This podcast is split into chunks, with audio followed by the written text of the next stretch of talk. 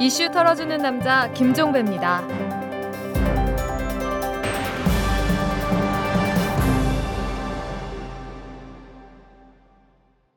10월 31일 수요일에 보내드리는 이탈남입니다. 이 리듬 체조 요정 손현재 선수가 어제 새누리당 의원 주최의 체육인 복지법 제정 토론회에 등장을 했습니다. 토론 패널로 참여를 한 것인데요. 알고 보니까 억지 춘향격으로 불려나간 것이라고 합니다. 애초 참석하기로 했던 기계체조의 양학선 선수가 국제대회 참가 때문에 불참하게 되자 대타로 손현재 선수를 불러낸 것이라고 합니다.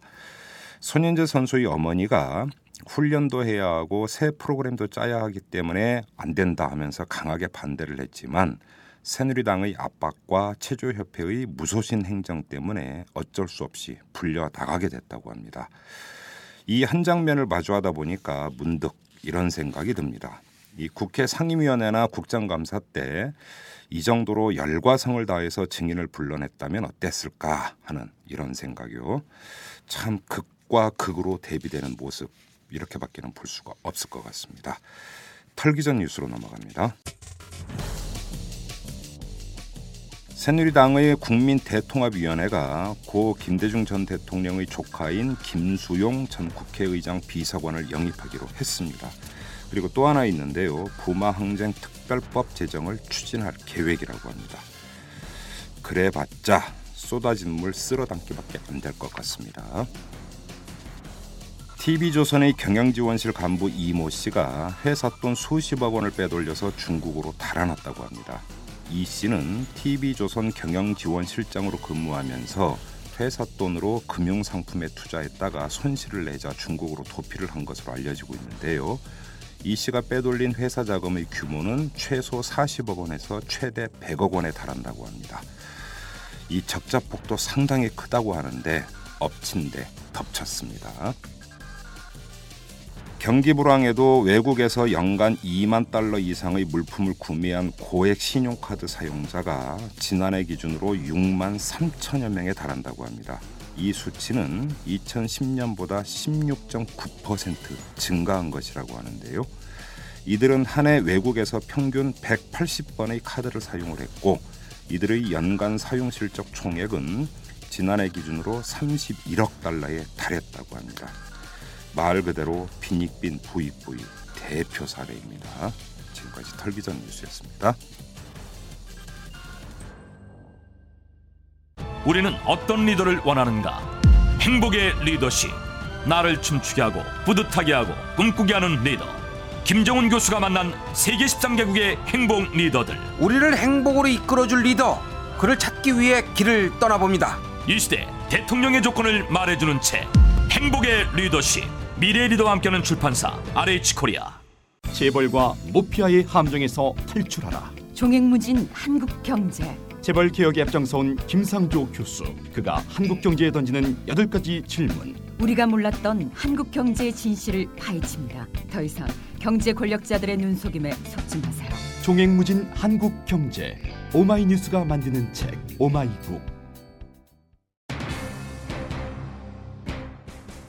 그럼 어느 시기에 단일화를 이루어야 되며 그러기 위해서는 어느 시기부터 단일화 논의가 시작돼야 되는지 어, 이런 부분들을 조금 이제는 좀 터놓고 어, 이야기할 때가 되지 않았나. 이미 노무현 정몽준 단일화 시점보다도 보름 정도가 늦어지고 있습니다. 단일화 유불리를 따져서 단일화 논의를 늦추는 것은 단일화를 바라는 국민들의 절절한 열망을 받아안는 것이 아니라는 점 지적하고자 합니다. 지금은 중요한 것은 우리나라를 어떻게 하면 많은 분들이 원하는 방향으로 어, 그 가지고 갈 수 있는지 의견들을 모으는 것이 중요하다는 생각입니다. 그런 것들이 먼저 선행이 되지 않고 다른 어떤 그 방법론적인 부분들이라든지 또는 다른 이야기들이 나오는 것은 적절치 않다는 생각입니다.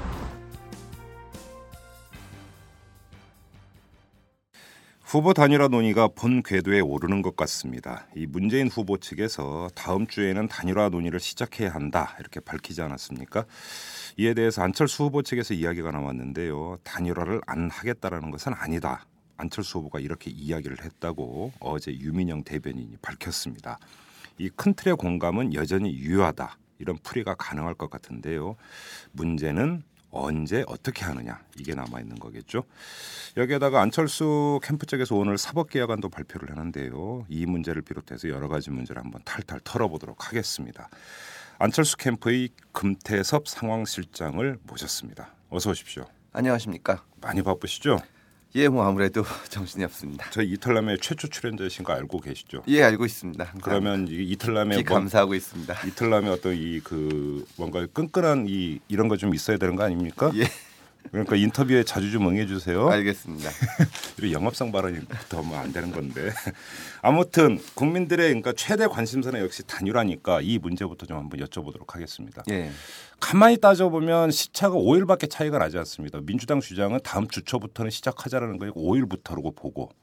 근데 안철수 후보 같은 경우는 엊그제 뭐라고 이야기를 했냐면 단일화를 안 하겠다는 것은 아니다. 하지만 11월 10일에 종합 공약 발표가 예정돼 있으니까 일단 정책에 집중하자. 이 이야기니까 풀이를 하면 10일 이후에는 그래도 단일화 논의는 할 수 있다라는 걸로 풀이를 한다면 5일 차이잖아요. 그 말에 대해서는 일단 그 정책에 집중을 하자 거기에 방점이 있다고 생각을 합니다. 네. 예, 지금 단일화 논의를 시작하는 것은 단일화 논의에 대해서는 저는 좀 크게 봐야 되지 않나. 음. 예전서부터 이렇게 쭉 보면 네. 사실 1년 전만 하더라도 이 박근혜 후보의 대세론에 아무도 뭐 이의를 제기하지 못할 상황이었고요. 그렇죠. 뭐 거의 이제 패배 의식에 젖어 있었는데 음. 이제 국민들이 어떤 새로운 정치에 대한 열망 또 정권 교체에 대한 열망 음. 이것으로 이제 안철수 현상이 생기면서 지금 여기까지 와서 음. 이제 정권 교체의 희망을 보게 된 건데 그러니까 어떻게 보면 입장을 바꿔놓고 정권 교체를 피하려는 측에서 네. 말하자면 집권 여당 측에서 본다면 어, 안철수 변수만 없었으면은 어, 큰 문제가 안 되는 거였습니다. 음. 그냥 예. 쉽게 이기고 끝날 수 있는 거였는데 갑자기 이런 변수가 생기니까 처음에는 어떤 얘기를 했냐면 못 나올 거다. 그렇죠. 어, 불출마 얘기가 많이 했었고 그때 실제로 그런 것을 어떤 유도하는 움직임도 많았습니다. 뭐 이 오마이뉴스에서 보도가 됐었지만 예를 들면 홍준표 전 대표 같은 경우에 무슨 여자 문제 같은 거 얘기를 하면서도 아, 예, 예, 예, 이러저러한 예. 것 때문에 못 나올 거다. 예, 그런 얘기를 이것이 했었죠. 큰 변수가 안 된다. 예. 계속 그러다가 이제 이 출마 얘기가 계속 나오면서는 그때부터 오히려 어떻게 보면은 단일화라는 게 지금 정권 교체를 하자. 음. 그래서 힘을 모으자. 이쪽에서 얘기가 돼야 되는데 저쪽에서부터 단일화 얘기가 계속 나왔습니다. 저쪽이라 하면 새누리당을 그러니까 집권 야당? 쪽으로 예. 새누리당을 얘기하는 거죠. 그래서 예. 이것이 말하자면 어, 비슷비슷한 세력 간에 그냥 모이는 거에 불과하다. 음. 이런 식의 얘기를 해서 어떻게 보면은 안철수 현상을 이끌어낸 국민들의 생각은 뭐 새로운 것을 좀 해달라, 음. 기존 정치를 바꿔달라 이러는 건데 이것은 그냥 기존 정치 세력들이 모이는 것이다. 음. 이런 식의 그 틀을 만들어 간 건데 음.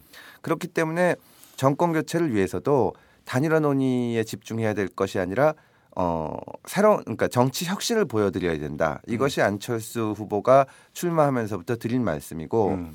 지금 이제 11월 10일까지 공약 발표를 종합해서 하기로 돼 있는데 그때까지 일단 집중을 하도록 하는데도 지금 이제 이 말씀하시는 것부터 이제 뭐 그럼 11월 10일 이후에는 단일화 논의를 할 수 있는 거냐, 음. 뭐 5일 차이 아니냐. 음. 이 새로운 정치나 정책에 대해서는 말하자면 이슈를 자꾸 못 만들게 되는 겁니다. 예. 계속 어, 단일화 단일화 하게 되는데 네.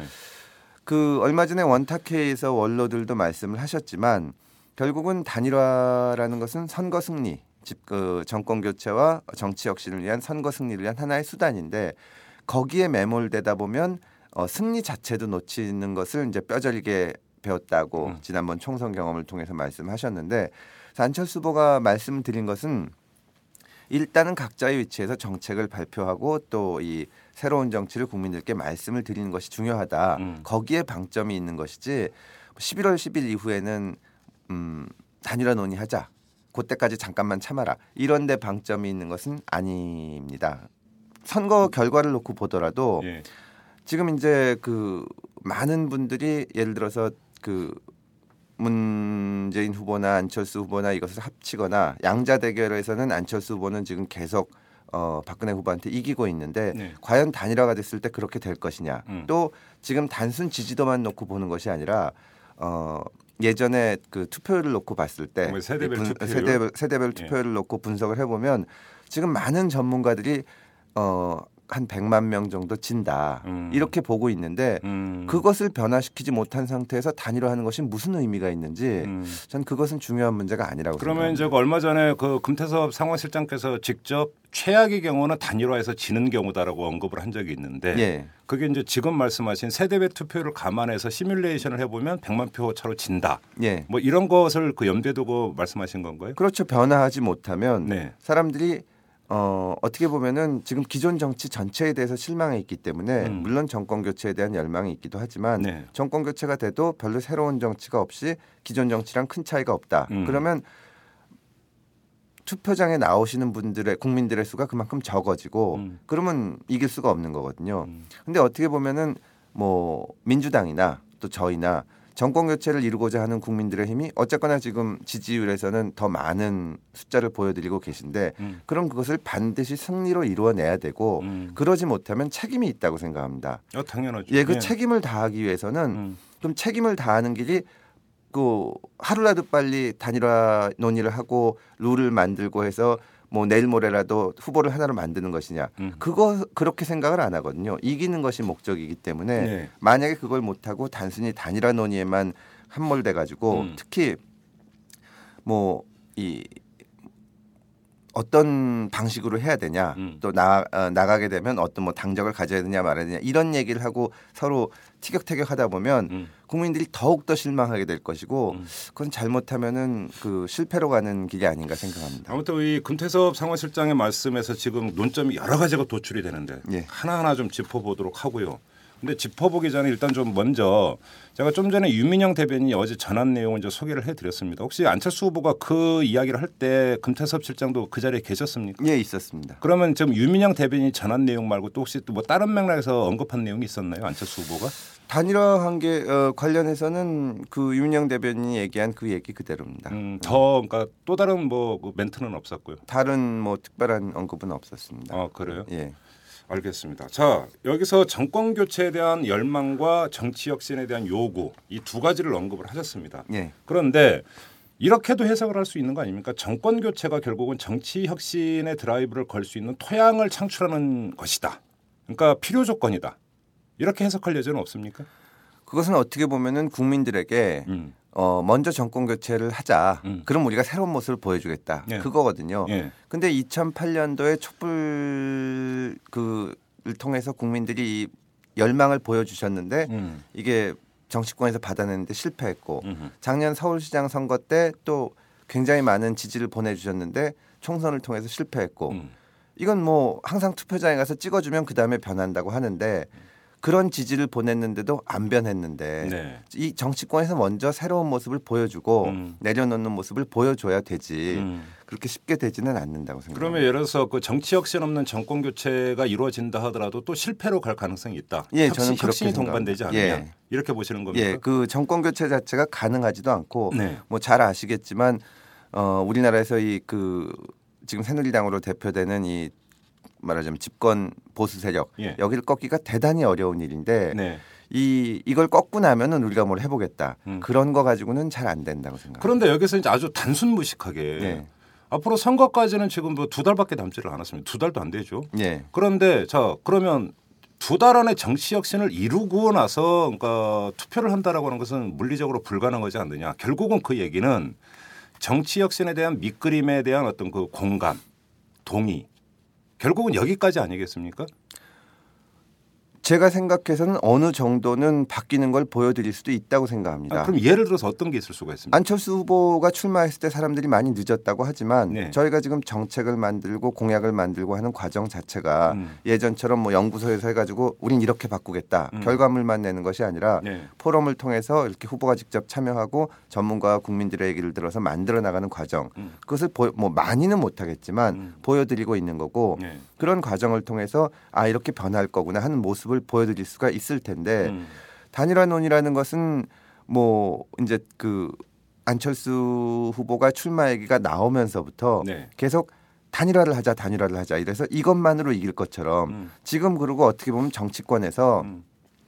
물리적으로 50일밖에 안 남았는데 가능하단 말이냐. 음. 이런 얘기를 하는 것 자체가 국민들한테 정말 좌절을 준다고 생각합니다. 어, 그 그래요? 수많은 기간 동안 뭐 하다가 음. 총선 그러니까 지금 국민들 입장에서는 많은 사람들이 4.11 총선이 끝나고 멘붕에 빠지지 않았습니까? 네. 그때 아무도 국민들이 정말 그 이 집권 세력을 갈아보자는 열망이 적어서란 말은 못했습니다. 어. 야당이 잘못한 거지. 그렇죠. 근데 오늘 이때까지도 예. 야당이 왜 졌는지 백서도 안 나와 있습니다. 예. 선거가 왜 그렇게 됐는지 예. 누구 책임인지 음. 뭘 잘못했는지 그거는 하나도 안 해놓고 나서 음. 이제 와서 50일 남았으니까 뭘 할 수 있겠냐 음. 우리를 믿어달라 음. 그것은 생각 어, 저할 수 없는 말이라고 생각합니다. 그러면 자 이렇게 한번 질문을 돌려보겠습니다. 안철수 후보도 가치 연합의 중요성을 강조를 했습니다. 예. 후보 단일화를 이룬다고 해서 이래서 양쪽 협상단이 어디서 모여가지고 뚝딱 경선 룰만 그 확정을 하면 바로 들어가는 게 아니라 예. 가치의 연합. 그러니까 서로 공통 분모가 되는 거를 도출을 하고 예. 그러니까 이것부터가 이제 돼야 되는 거죠. 동반이 안 되면 사실은 그건 정말 공학적 단일화니까. 예. 예. 그러면 가치 연합을 이루기 위해서 논의하는 과정에서 정치 혁신안이 담길 수도 있는 거 아닙니까? 그럼 그렇죠. 그거를 단계론으로 볼 필요는 없잖아요. 아 물론 그렇긴 한데 가치 혁신이라는 말씀을 하셨는데 네. 어, 뭐 여론조사를 통해서건 이렇게 국민들의 뭐 이 목소리를 통해서건 전문가들의 얘기를 통해서건 음. 아무도 안철수 후보가 처음 이제 그 이 대선 후보로 나올 때 음. 예를 들어서 어느 특정 정당에 바로 들어가서 거기서 경선을 해라 그러지는 않았다고 생각을 하거든요. 네네네. 그냥 안철수 후보에 대해서는 국민들이 새로운 정치의 모습을 만들어 달라고 얘기를 한 거고 음. 그다음 민주당에 대해서 그런 말씀을 한 거라고 생각을 합니다. 음. 그러면은 각자의 자리에서 최선을 다해서 음. 그다음에 하면 되는 거지. 지금 충분한 노력을 했고 이제 합쳐서 한번 만들어 보자.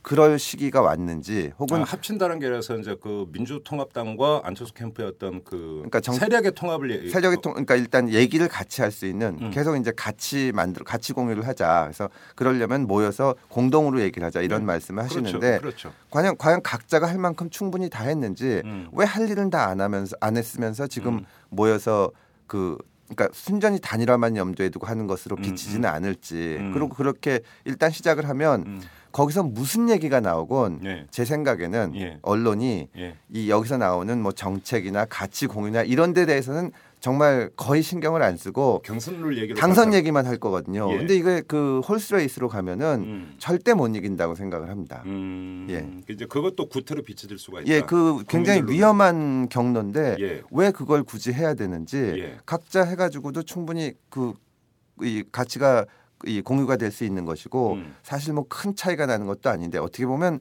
새누리당 공약하고서 큰 차이가 안 나는데 네. 얼마나 실천력 실천을 할 것인지 그 보여주느냐 예. 진정성을 보여주느냐 하는 문제인데 예. 지금 같이 모여서 해보자는 것은 단일화하자 그 얘기에 다를 바가 없기 때문에 음. 국민들도 그렇게 느낄 것이라고 생각합니다. 뭔가 지금 여기서 지금 그 딱 채증 비슷한 게 지금 느껴지고 있는데 예. 금태섭 실장님의 말씀을 듣다 보니까 채증 비슷한 게 느껴집니다. 자 그러면 단일화를 안 하겠다는 것은 아니다라고 안철수 후보가 얘기를 했습니다. 그럼 여기서부터 다시 풀어나가죠. 그러면 단일화를 그러니까 언젠가는 하겠다. 일단 이렇게 한번 전제해 놓죠. 그러면 단일화를 하기 위해서는 그것이 어떻게 비춰지든지 간에 양쪽의 협상은 필요한 거 아닙니까? 그죠?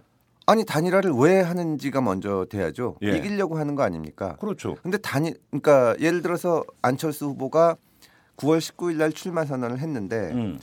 굉장히 많은 사람이 그 출마 선언문에 감동을 받았다고 하고 저도 그렇게 얘기를 했는데 그 출마 선언문이 끝 출마 선언이 끝나자마자 기자들이 질문을 하시는데 가장 많은 질문이 네. 분인가 다섯 분인가가 단일화 언제 할 거냐 왜? 하긴 할 거냐 예. 하면 최소한 어느 정도 기간이 음. 필요하지 않냐 그 시점에 만약에 안철수 후보가 단일화 반드시 한다 그리고 그렇게 얘기했으면은 이만큼의 정책 발표도 못했을 겁니다. 어, 뭐 그건 이해합니다. 예. 예. 그렇다면은 지금 우리는 11월 10일 날 그것을 그 저 공약을 종합해서 발표하겠다고 말씀을 드리고 음. 가고 있는데 음. 언제 단일화 할 거냐 음. 한다고 얘기해라 음. 하려면 이, 이 정도 기간이 필요하지 않냐 하는 것은 어떻게 보면 정권 교체를 위해서 각자 최선을 다해야 되는 것을 좀 이렇게 힘을 빼고 있는 게 아닌가 음. 그런 생각까지 듭니다. 어 그래요? 네.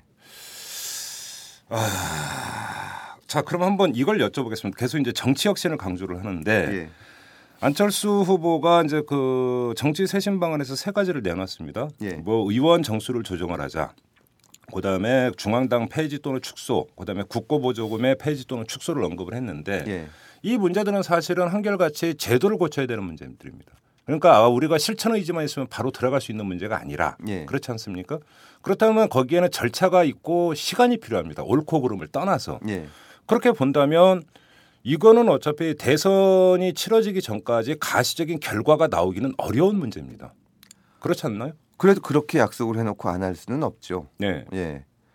그런 것을 말씀을 드리는 것은 예. 왜냐하면은 어, 많은 분들이 그 지금 안철수 후보가 내놓은 정책 자체에 대해서 음. 방금 말씀하신 세 가지 이제 뭐 국고 보조금을 줄이고 음. 중앙당을 업, 축소하고 또 의원 정수를 축소하는 문제에 대해서 뭐 갑론을박이 있고 반대하시는 분들도 많은데 음.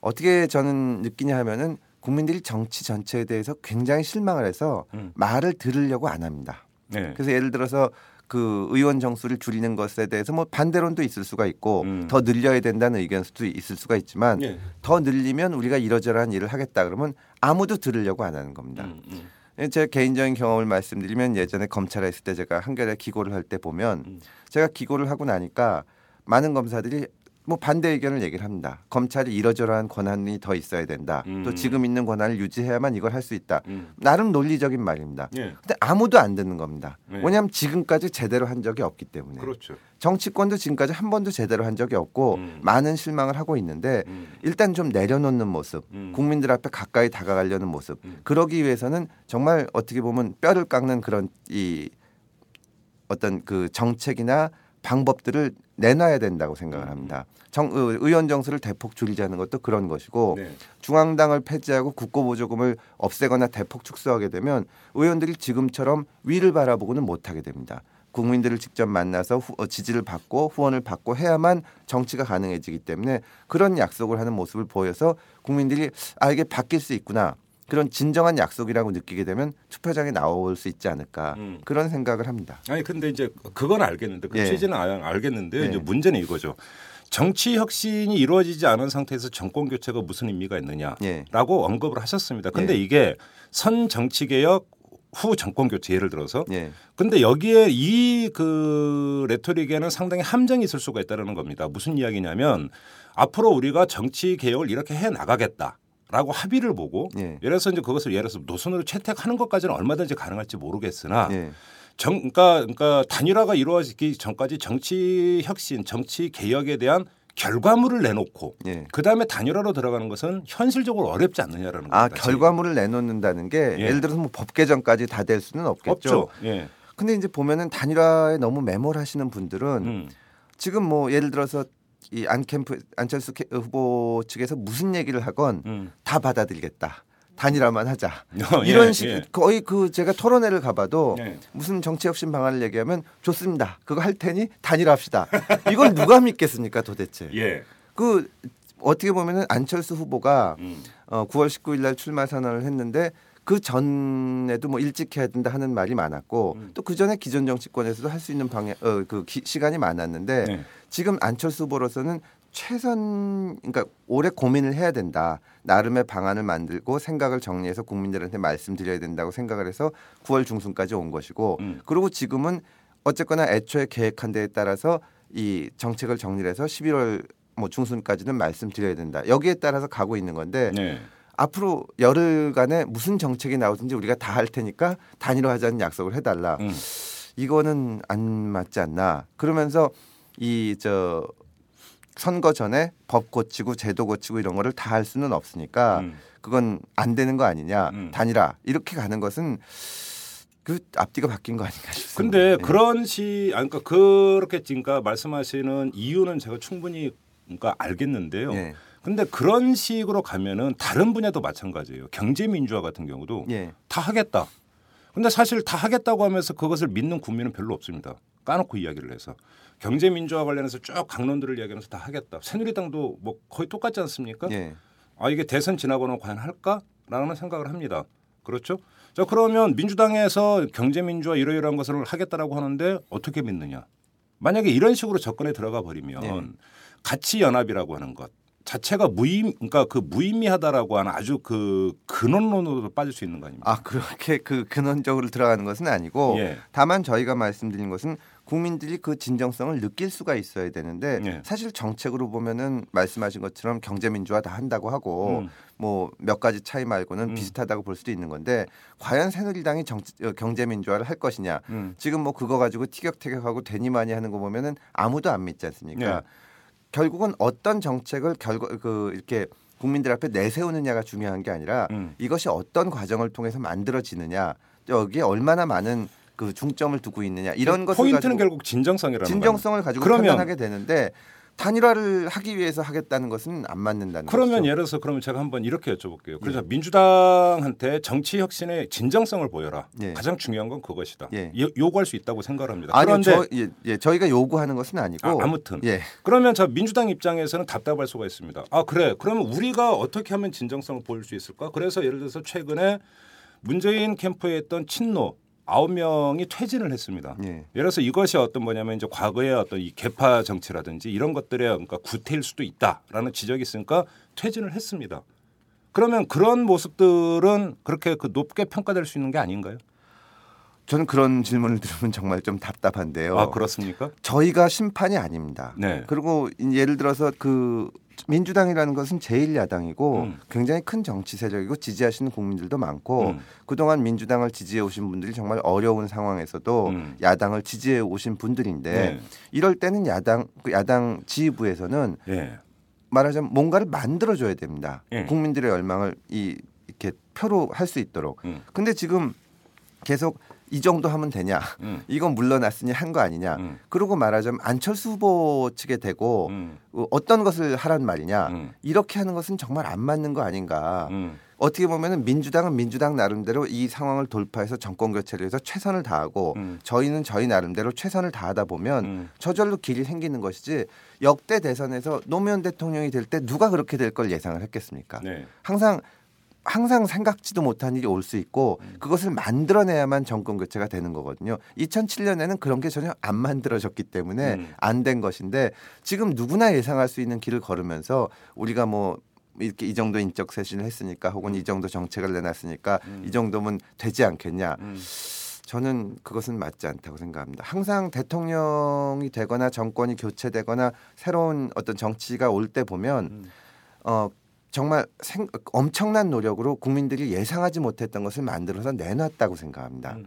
예전에 뭐 이건 좀 다른 얘기지만 뭐 그 김대중 대통령이나 뭐 삼김 시절 이럴 때 있을 때 왜 후계자를 안 키우냐 이런 얘기를 했었는데 그런 걸 키워줄 수 있는 게 아니거든요. 그렇죠. 저희가 민주당의 어떤 쇄신력 노력을 보고 아 그 정도 하셨으니까 됐습니다. 저희가 그렇게 얘기하면 정말 오만한 거라고 생각합니다. 음. 각자 해서 국민들의 마음을 사야 되는데 음. 단일화 논의는 국민들의 마음을 사는 거하고는 저는 조금 좀 거리가 있지 않나 생각합니다. 아니 안철수 후보도 분명히 그 얘기를 했습니다. 이대 원칙으로 정치권의 변화와 혁신을 이야기를 했고 예. 그거에 대한 국민적 동의를 언급을 했어요. 예. 그러니까 판단의 주체는 안철수 캠프가 아니라 국민이다. 예. 어찌 보면 그건 너무나 당연한 이야기죠. 예. 그런데 아 지금 민주당이 이렇게 했는데 여기에 대해서 국민 다수가 이제 고개를 끄덕이는 것 같다. 예. 그러니까 이제 일정하게 우리도 그러니까 그 민주당하고 한번 그 본격적으로 이야기를 해볼 수 있겠다라는 그럼에도 불구하고 자체 평가, 자체 판단의 기준이 있는 것 아니냐라는 거죠 제 얘기는.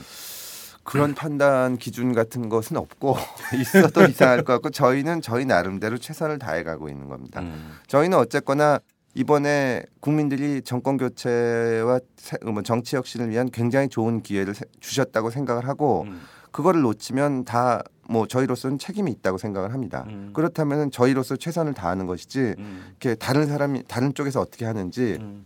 양측에서 열심히 하고 대단히 잘해서 결과를 만들어내면 음. 저절로 국민들이 길을 보여주실 거라고 생각을 합니다. 자, 그럼 아무튼 여기서 우리가 예. 생산적으로 한번 정리를 하면, 그러니까 제 나름대로 정리를 하면 금태섭 실장의 말씀을 종합을 하면 안철수 후보가 얼마 전에 이제 그 제시했던 정치 쇄신한 세 가지 방안 예. 이것을 민주당 보고 받을래 말래 이것이 예를 들어서 그 전제 조건은 아니라는 거고요. 아니죠. 그건 저희 그렇죠? 저희 나름대로의 그렇죠. 정책입니다. 그거는 예. 그러니까 이견은 어- 그러니까 상호 토론을 통해서 조정이 된다라는 예. 여지를 남겨두는 거고 중요한 것은 아 민주당이 정말 변하고 있고 정치 혁신을 이끌 만큼의 토양을 갖추고 체질과 토양을 갖추고 있다라고 하는 국민적 동의가 있다면 된다.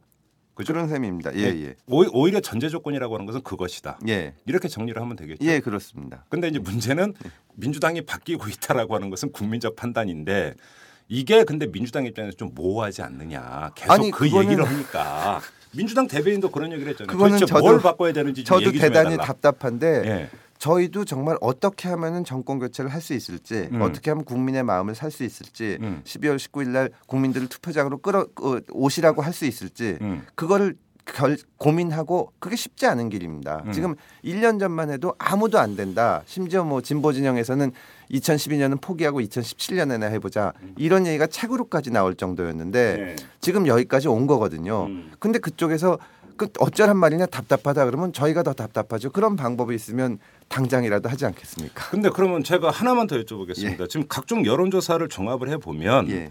이제 그 양자 대결과 이제 삼자 대결로 이제 여론조사를 분과하지 않습니까? 예. 근데 여기서 보면 물론 안철수 후보가 문재인 후보에 비해서 그러니까 조금 이제 앞서는 걸로는 나오지만 문재인 후보와 상당히 그 박빙이라는 표현에 적합하지는 않은 것 같고 경합을 벌이는 걸로 나옵니다. 그 네. 제가 이 말씀을 왜 강조를 하냐면 그럼에도 불구하고 국민의 상당수는 아직도 문재인 후보 를 지지를 하고 있다라고 하는 것이고 예. 그런 지지하는 국민들의 뜻도 존중할 필요가 있지 않느냐라는 겁니다. 아. 그럼요. 당연히 존중해야죠. 존중합니다. 예. 그리고 예를 들어서 그것이 안철수 후보와 문재인 후보 간의 월등한 지금 격차가 벌어지는 것이 아니라고 한다면 예.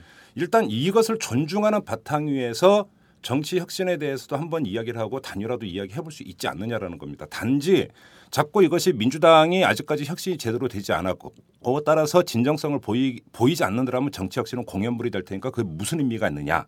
이것도 일정하게 너무 일방적인 논리일 수가 있다라는 거죠. 제가 지적하고자 하는 부분은. 글쎄요, 저희는 그러니까 지금 음. 말씀하시는 게 계속 민주당에 대한 이거를 말씀을 하시는데 네. 저희는 저희 나름대로 하는 것이고 음. 뭐 그 문재인 후보를 지지하시는 많은 국민들에 대해서 저희도 존중을 하는데 음. 지금 우리가 문재인 후보하고 둘이 해서 누가 되느냐 하는 것은 정말 중요하지 않- 중요한 문제가 아니라고 생각하거든요. 음, 근데 많은 경우에 단일화 얘기를 할 때는 그 이 여론조사에서 예를 들어서 우리가 조금 앞서냐, 음. 뭐 격차가 얼마나 되냐 이런 문제는 정말 중요하지 않다고 생각합니다. 누가 2승하건 3등하건 무슨 상관이 있으며 음. 또 어떻게 보면은 어 심지어 저희가 정권 교체를 해야 되는데 그러려면은 서로 비교를 하고 뭐가 다른지 이렇게 보여드려야 되는데 TV 토론을 가려고 해도 음. 새누리당 측에서는 아니 당신들은 어차피 단일화 할 거 아니냐 음. 준결승 아니냐 거기서 싸워서 알아 예. 안 하겠다 예. 이런 논리를 계속 하고 있습니다. 예. 그런데 왜 굳이, 굳이 우리가 저 이 민주당하고 저희하고 여기서만 얘기를 하고 있는지 음. 저는 그게 좀 납득이 안 갑니다. 음. 심지어는 TV 토론 같은 데 가면 새누리당 측에서는 우린 두 명 나오겠다. 여기서 두 명 나오니까 예. 아니 국민들이 후보를 세 명 세웠는데 예. 왜 새누리당에서는 두 명이 나와야 합니까? 음. 그러면 당신들은 어차피 합칠 거 아니냐 한 편 아니냐 음. 그런 그 이 말하자면 어려운 논의 속으로 왜 스스로 끌고 들어가는지 납득을 할 수가 없습니다. 알겠습니다. 예. 지금 좀 다른 각도에서 말, 그러니까 여쭤보겠습니다. 예. 다수의 언론이 그렇게 분석을 하고 있기 때문에 안 여쭤볼 수가 없는데 예, 예. 안철수 후보가 단열을 안 하겠다는 것은 아니다. 하지만 11월 10일 종합 그 공약 발표가 예정돼 있으므로 일단 정책에 집중하자라고 언급한 것을 어떻게 해석을 하고 있냐면 시간 끌기다. 그리고 시간을 끄는 그 주된 이유는 경선 룰과 관련해서 여론조사 방식을 선호하기 때문이다. 이런 그 공학적 분석을 많이 내놓고 있습니다. 언론이. 이 점에 대해서는 어떻게 말씀하시겠습니까?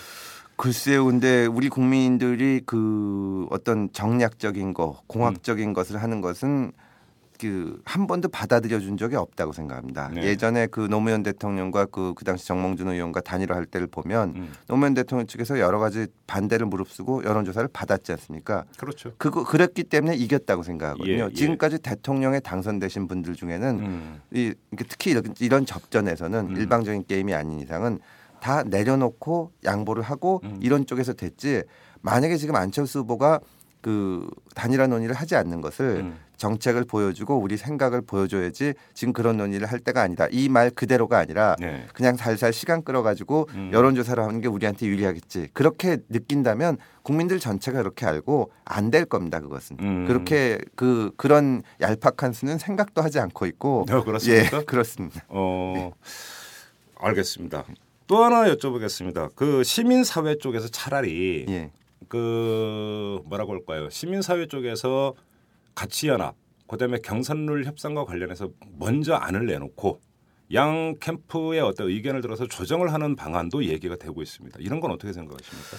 시민사회에서 말 하시는 말씀을 저희가 새겨 듣고 예. 또 그분들이 이제 정말 절박하게 정권 교체가 돼야 된다 네. 그런 말씀을 하시는 거라고 이해를 합니다. 음, 그런데 또 이 어떤 어 선거에 관해서 판단을 하고 음. 또 방법을 정하고 음. 하는 것은 어느 정도 각 캠프의 몫이라고 생각을 합니다. 어 그렇습니다. 예, 어떤 경우에는 또 여쭤보면은 음. 이 상황 인식 자체가 많이 다를 수가 있어서 예. 어뭐 단일화만 하면은 당연히 이긴다고 생각하시는 분서부터 음. 뭐 여러 분이 있기 때문에 음. 그런 말씀을 경청해서 음. 이제 각 캠프에서 최선을 다하는 것이지 음.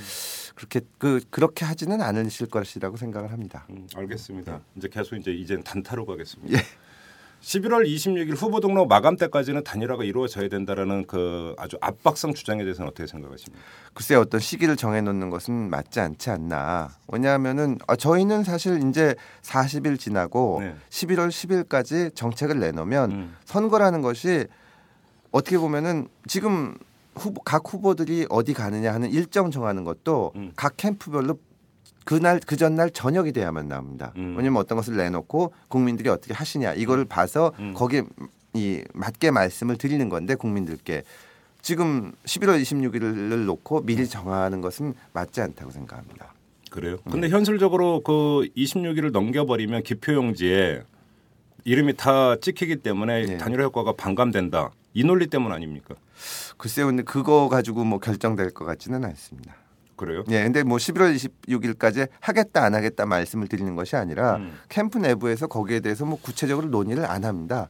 예, 진짜로요? 예, 그렇습니다. 가슴에 손을 얹고 가슴에 손을 얹고 안 합니다. 저희는 어저께도 예. 오늘 저희가 사법개혁 공약을 말씀을 드려 이제 오늘인데 예. 그뭐 저 미리 물론 준비를 다 했지만 네. 새벽까지도 다 해서 다시 한번 읽어보고 이걸 하고 있는데 음. 앉아가지고 그 뭐 언제까지 단일화 해야 되고 뭐 그 그런 논의는 거의 안 합니다. 진짜요? 예, 알겠습니다. 예. 지금 그리고 이제 말씀의 기조 그다음에 그 캠프에서 지금까지 나왔던 이야기를 종합을 해 보면 예. 그러니까 그 안철수 캠프 쪽에서는 새누리당은 물론이고 민주통합당 같은 경우도 구태 사직은 벗어나지 못하고 있다라고 판단을 하는 것 같습니다. 자, 예, 예. 자, 일단 그렇게 전제를 해 놓으면 그리고 그런 것에 있어서 커다란 그 진전이 없다면 대선 이후가 되더라도 대선 이후가 되더라도 안철수 캠프는 이제 따로 가야 되는 것 아니겠습니까? 논리상. 그죠? 아까 11월 26일 상황에 대해서도 제가 미리 말씀을 못 드리는데 네. 대선 이후 상황까지 음. 근데 이제 그 국민들의 열망이 워낙 강하고 음. 지금 보면은 뭐 아, 구태라고 말씀하셨는데 저희가 그렇게 생각하지 않고 많은 기대를 합니다. 사실 안철수 현상이 생기고 정치권이 긴장하고 하면서 많이 변하려고 노력을 했고 음. 또 변화한다고 생각을 하고 음. 이번 선거를 겪으면서 많이 변화할 것이라고 생각합니다. 음. 그러다 보면은 새로운 모습으로 정치가 바뀔 거라고 생각을 하고 네. 거기에 대해서 저는 개인적으로 굉장히 절박하다고 생각하지 만약에 안 되면 음. 그 다음에는 좀 대단히 국민적으로 실망하지 않을까 이 사회에 대해서 실망 정도가 아닐. 실망 정도가 아니죠. 예. 예. 분노로 가겠죠. 분노로. 뭐 하여튼 지금도 지금 안철수 후보가 맨 처음에 했던 얘기가 자살률, 출산율 얘기했는데 음. 이그 지금 저희가 정치가 국민의 삶을 바꾸는 것이 변화시키는 것이 돼야 된다고 말씀을 하- 드리지만 음. 아예 그냥 이건 거의 국민을 배신하는 정치가 되는 것이기 때문에 음. 변화할 거라고 생각하고 네. 변화하면 방법이 나오는 건 어렵지 않다고 생각합니다. 알겠습니다. 이 단일화와 관련해서 그 30분 넘게 지금 계속 이 각도 저 각도에서 계속 한번 여쭤봤으나 역시 철옹성입니다. 아니 저희는 처음부터 끝까지 똑같은 말씀을 드리는 거고 예. 어 항상 이게 어떤 문제를 놓고 볼 때는 그 과거에 어땠었나를 좀 봐- 보셔야 될 것 같습니다. 음. 아까 말씀드린 대로 출마 선언 자체부터 단일화 얘기가 나왔는데 음. 언론의 관심이 거기 질문한 사람 중에 거의 이네 분 다섯 분이 그러셨고 음. 그 다음에 또 많은 질문이 된 것이 완주할 거냐. 근데 국민의 상당수의 지지를 받아서 나온 후보를 보고 음. 완주할 거냐. 그리고 완주했다는 것이 완주하겠다고 말하는 것이 뉴스가 되는 것 자체가 음. 이 정상적으로 이것을 보는 것이 아니라 음. 좀 왜곡돼서 보는 것이고 음. 그때 만약에 안철수 후보가 나와가지고 완주 안 할지도 모릅니다라고 나왔으면 지금 이 정도도 못 왔을 거라고 생각을 합니다. 알겠습니다. 예. 다른 걸 좀 여쭤보겠습니다. 예. 캠프 안에서 안철수 후보와 이제 그 캠프에 이제 포진하고 있는 여러 인사 간의 소통은 제대로 이루어지고 있다고 자평하십니까? 예, 저희 캠프의 특징이 소통 아니겠습니까? 아 그렇습니까? 예. 근데 좀 그 일각에서 흘러나오는 이야기에 따르면 오히려 지금 불통의 면모가 좀 나타나고 있다라고 하는 얘기도 나오고 있는데 하나 예만 들겠습니다. 예. 안철수 후보가 이제 그 3대 정치 쇄신안을 내놨을 때 예. 캠프 내에서 이제 그 정치개혁 포럼에 있는 일부 인사들이 반발을 한 것으로 언론 보도가 나왔습니다. 그러면 이 이야기는 뭐냐면 캠프 안에서도 제대로 그 소통이 이루어지지 않아서 의견의 통일을 보지 않은 상태에서 발표가 됐다는 거 아닙니까? 언급이? 그럼 이것은 결국은 불통의 하나의 흔적 아니냐 이런 지적이 성립이 될 수가 있거든요. 글쎄요. 근데 다양한 목소리가 나오는 것 자체가 네. 소통이 이루어지는 것이라고 생각을 하고 음. 왜냐하면 예전에는 공약이라는 것이 진짜 어디서 만들어졌는지도 모르게 공장에서 만들어서 나오면 음. 그냥 다 그거를 이 밀고 나가고 디펜스 하는 거였는데 네. 지금은 거기에 들어가서 논의를 하고 만들다 보니까 음. 나는 이 의견하고는 좀 생각이 다르다. 음. 이, 이 얘기가 나오는 것이고 네. 하지만 선거라는 것이 많은 분들이 참여해서 뭐이 논의를 하는 것이지만 특히 이제 그 학자들은 이론적인 문제들도 있고 그러다 보면은 정말 가장 치열하게 논쟁을 벌이시는 분들이 교수님들이거든요. 그렇죠. 저희랑은 또 다른 그런 고집들이 있으신데 전 좋은 현상이라고 생각하고 음. 그러다 보면 나는 이, 이 의견하고 좀 다르다 음. 이런 얘기가 나오는 것 자체가 이 공약이 됐건 정책이 됐건 어떤 그 캠프의 움직임이 됐건 거기에 음. 대해서 전부 어떤 자기 의견을 얘기할 수 있다고 생각하는 거고 음. 저는 소통이 되는 모습이라고 생각을 합니다. 아 그래요? 예. 이견이 나오는 게 오히려 소통의 하나의 흔적. 예, 그렇게 생각합니다. 예. 증거다? 예. 알겠습니다. 자, 그 오늘 이제 사법개혁안을 발표를 하지 않습니까? 예. 그러니까 골자가 어떤 겁니까? 어, 사법도 마찬가지로 그 국민들한테 서비스하는 것이 돼야 되는데 네. 그동안 그렇지 못하고 저 이 어떻게 보면 군림했고 음. 또 정치적으로도 중립성을 지키지 못하고 문제가 많아서 음, 음. 거기에 대해서 어, 그것을 국민들한테 돌려주는 음. 그런 방안을 내놓은 좀 것입니다. 구체적으로 좀 설명 좀 해주시겠어요? 네. 어, 예, 예를 들어서 이제 그 검찰이 굉장히 많은 힘을 가지고 네. 그동안 이 이렇게 문제를 많이 일으켰기 때문에 음. 일으켰다니까 그런데 검 어, 수사권 같은 것도 이렇게 적절하게 배분을 하고 또 음. 그 정치적으로 문제가 될 만한 사건은 고위공직자 이 비리수사처. 비리수사처를 만들어서 예. 하고 예. 어, 법원에 대해서는 대법원 구성을 다양화하고 예. 음. 이런 여러 가지 방안들을 담았습니다. 그러면서 우리 사회의 특권층이 음. 그러니까 어떤 수사기관이나 법원이 일반 국민들한테는 서비스라기보다는 군림하는 자세를 보이면서도 음. 국민들이 좌절하는 것은 경제적 사회적 특권층을 보면 음. 엄청난 죄를 짓고도 뭐 제대로 처벌을 못 받는 거 음. 이런 점에 대해서는 그 이제 처벌을 강화하고 네. 이 엄격하게 다룰, 다뤄질 음, 수 있도록 음. 그런 방안들을 담았습니다. 우리 금태섭 실장께서 이번 그 사법개혁안 상안은 이제 주도를 하신 걸로 알고 있는데 아니요 주도를 한 것은 아니고 여러 사람이 모여서 논의한 겁니다. 기여를 한 것으로 그럼 예, 바꾸겠습니다. 그 미력이나마 조금. 예. 네. 근데 이제 왜 제가 여쭤보냐면 그 저희 이탈남 바로 1회 방송에서 이제 정치 검찰 털기였었는데 예. 그때는 이제 금태섭 변호사셨는데 예. 그때 나와서 자 그러면 어떻게 해야 되느냐라고 했을 때 제가 지금도 기억납니다. 검찰의 권력을 확 뺏어 가지고 예. 별볼 일 없는 조직으로 만들면 된다. 예, 그 아주 단순 명쾌하게 그때 해법을 주신 적이 있어요. 그 생각은 지금도 변함없습니다. 그러니까 요번에 그 사법개혁안에 그게 많이 담겼다고 자평을 하십니까? 예, 담겼다고 생각합니다. 음. 이게 왜 그 힘을 빼냐 하면 네. 어, 검찰에서는 정치권을 원망했습니다 지금까지. 음. 검찰만의 잘못은 아니고 음. 검찰을 정치권이 이용을 하지 말아야 된다. 음. 또 정치권에서는 검찰을 비난하고 음. 그게 어떻게 되냐면 검찰을 이용하면 뭘 할 수가 있거든요. 네. 검찰이 힘이 있으니까 음. 힘을 빼서 음. 지금 검찰이 갖고 있는 권한을 집중된 권한을 뭐꼭 검찰뿐만이 아니라 이렇게 적절히 분배해 가지고 음. 예를 들어서 경찰, 검찰 이런 기관들이 한 기관이 독자적으로 뭘 못하게 하는 겁니다. 음. 우리가 이제 그 MB 정부에서 문제가 됐던 사건들이 어뭐 정현주 KBS 전 사장 사건이라든가 미네르바 사건이라든가 피디 수첩 사건 같은 것을 보면 피디 수첩 사건을 예를 들면 주인 검사가 기소하기가 어렵다고 하고 사표를 내고 나가면 그렇죠. 다른 검사가 들어가면 발을 또할 수 있지 않습니까? 그렇죠. 그게 권한이 집중돼 있기 때문에 그렇거든요. 음, 음, 음. 한 사람이 그렇게 결정할 수 없도록 만들어 놓으면 권한을 배분해서 음. 그러면 정치권에서 한 사람한테 그 영향력을 행사할 거를 두 사람, 세 사람, 네 사람 음. 또 겨- 검찰에만 영향력을 행사하면 될 것을 경찰하고 나눠서 행사하게 되니까 음. 어렵게 되는 겁니다. 네. 그리고 예전에는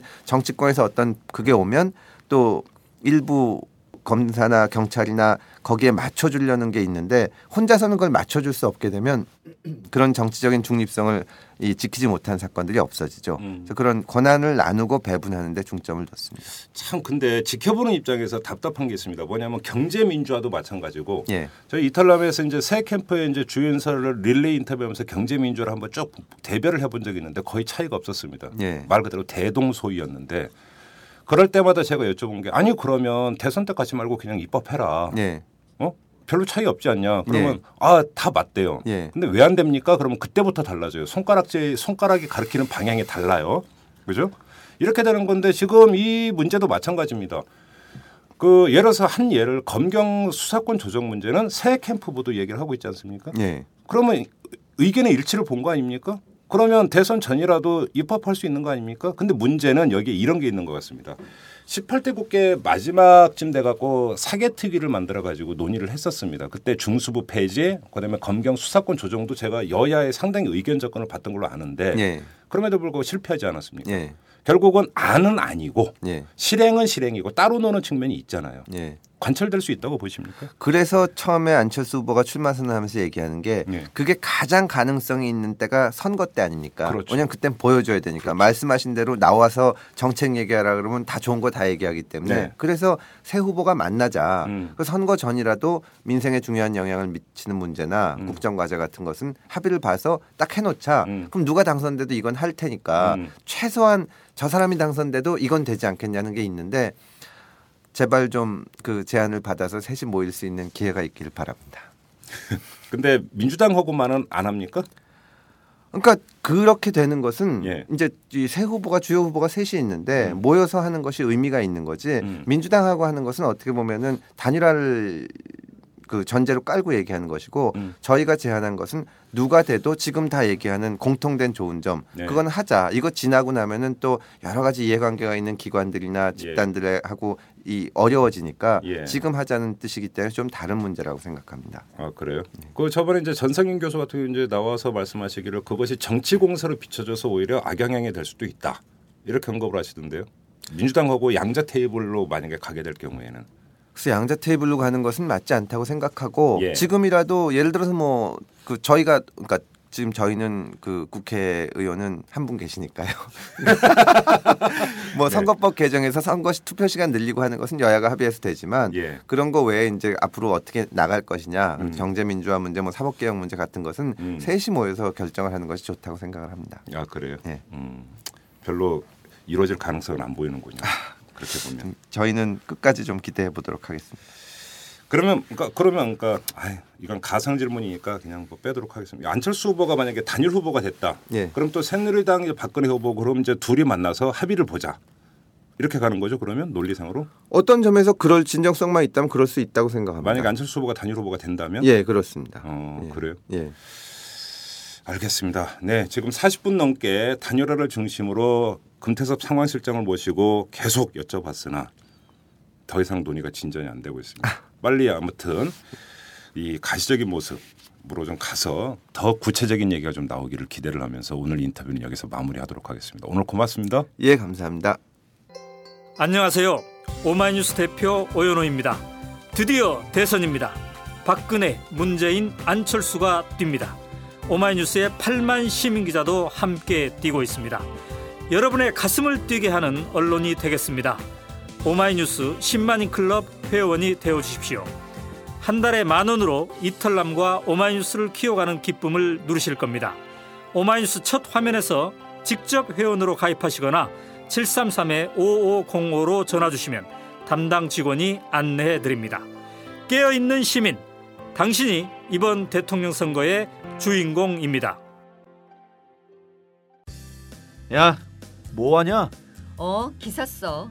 네가 무슨 아, 기자 다니면서 뭔 기사를 쓰냐? 나 오마이뉴스 시민 기자야.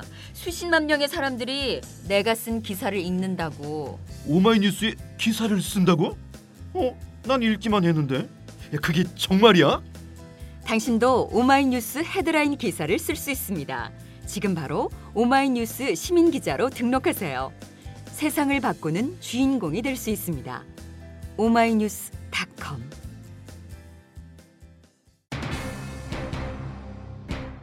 금태섭 상황실장이 원칙론으로 일관한 것 같지만 그래도 의미는 남긴 듯합니다. 이 당일화의 당위로는 전혀 부정하지 않은 점 그리고 안철수 후보의 3대 정치 쇄신안이 단일화의 전제 조건이 아니라고 분명히 한 점 이게 눈길을 끄는데요. 결국 안철수 캠프에서는 이 단일화의 분위기 그리고 단일화 이후의 상황 관리 여기에 신경을 쓰고 있는 것 같다. 이렇게 정리를 해도 될 것 같습니다. 이만 마치도록 하겠습니다. 지금까지 이탈남 김종배였습니다.